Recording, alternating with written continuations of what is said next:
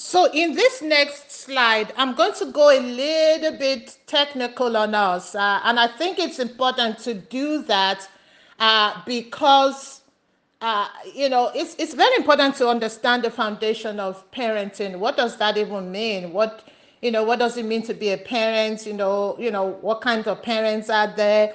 So as you look at this slide, there, we see uh, and this is this is a, from a scholarly perspective. But I want to I want to pause there and say this is more of a uh, U.S. centric definition of parenting.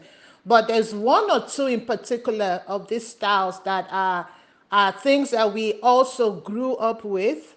Uh, that maybe we don't practice now, but we grew up with. At least some of us grew up with. Let me qualify it with that.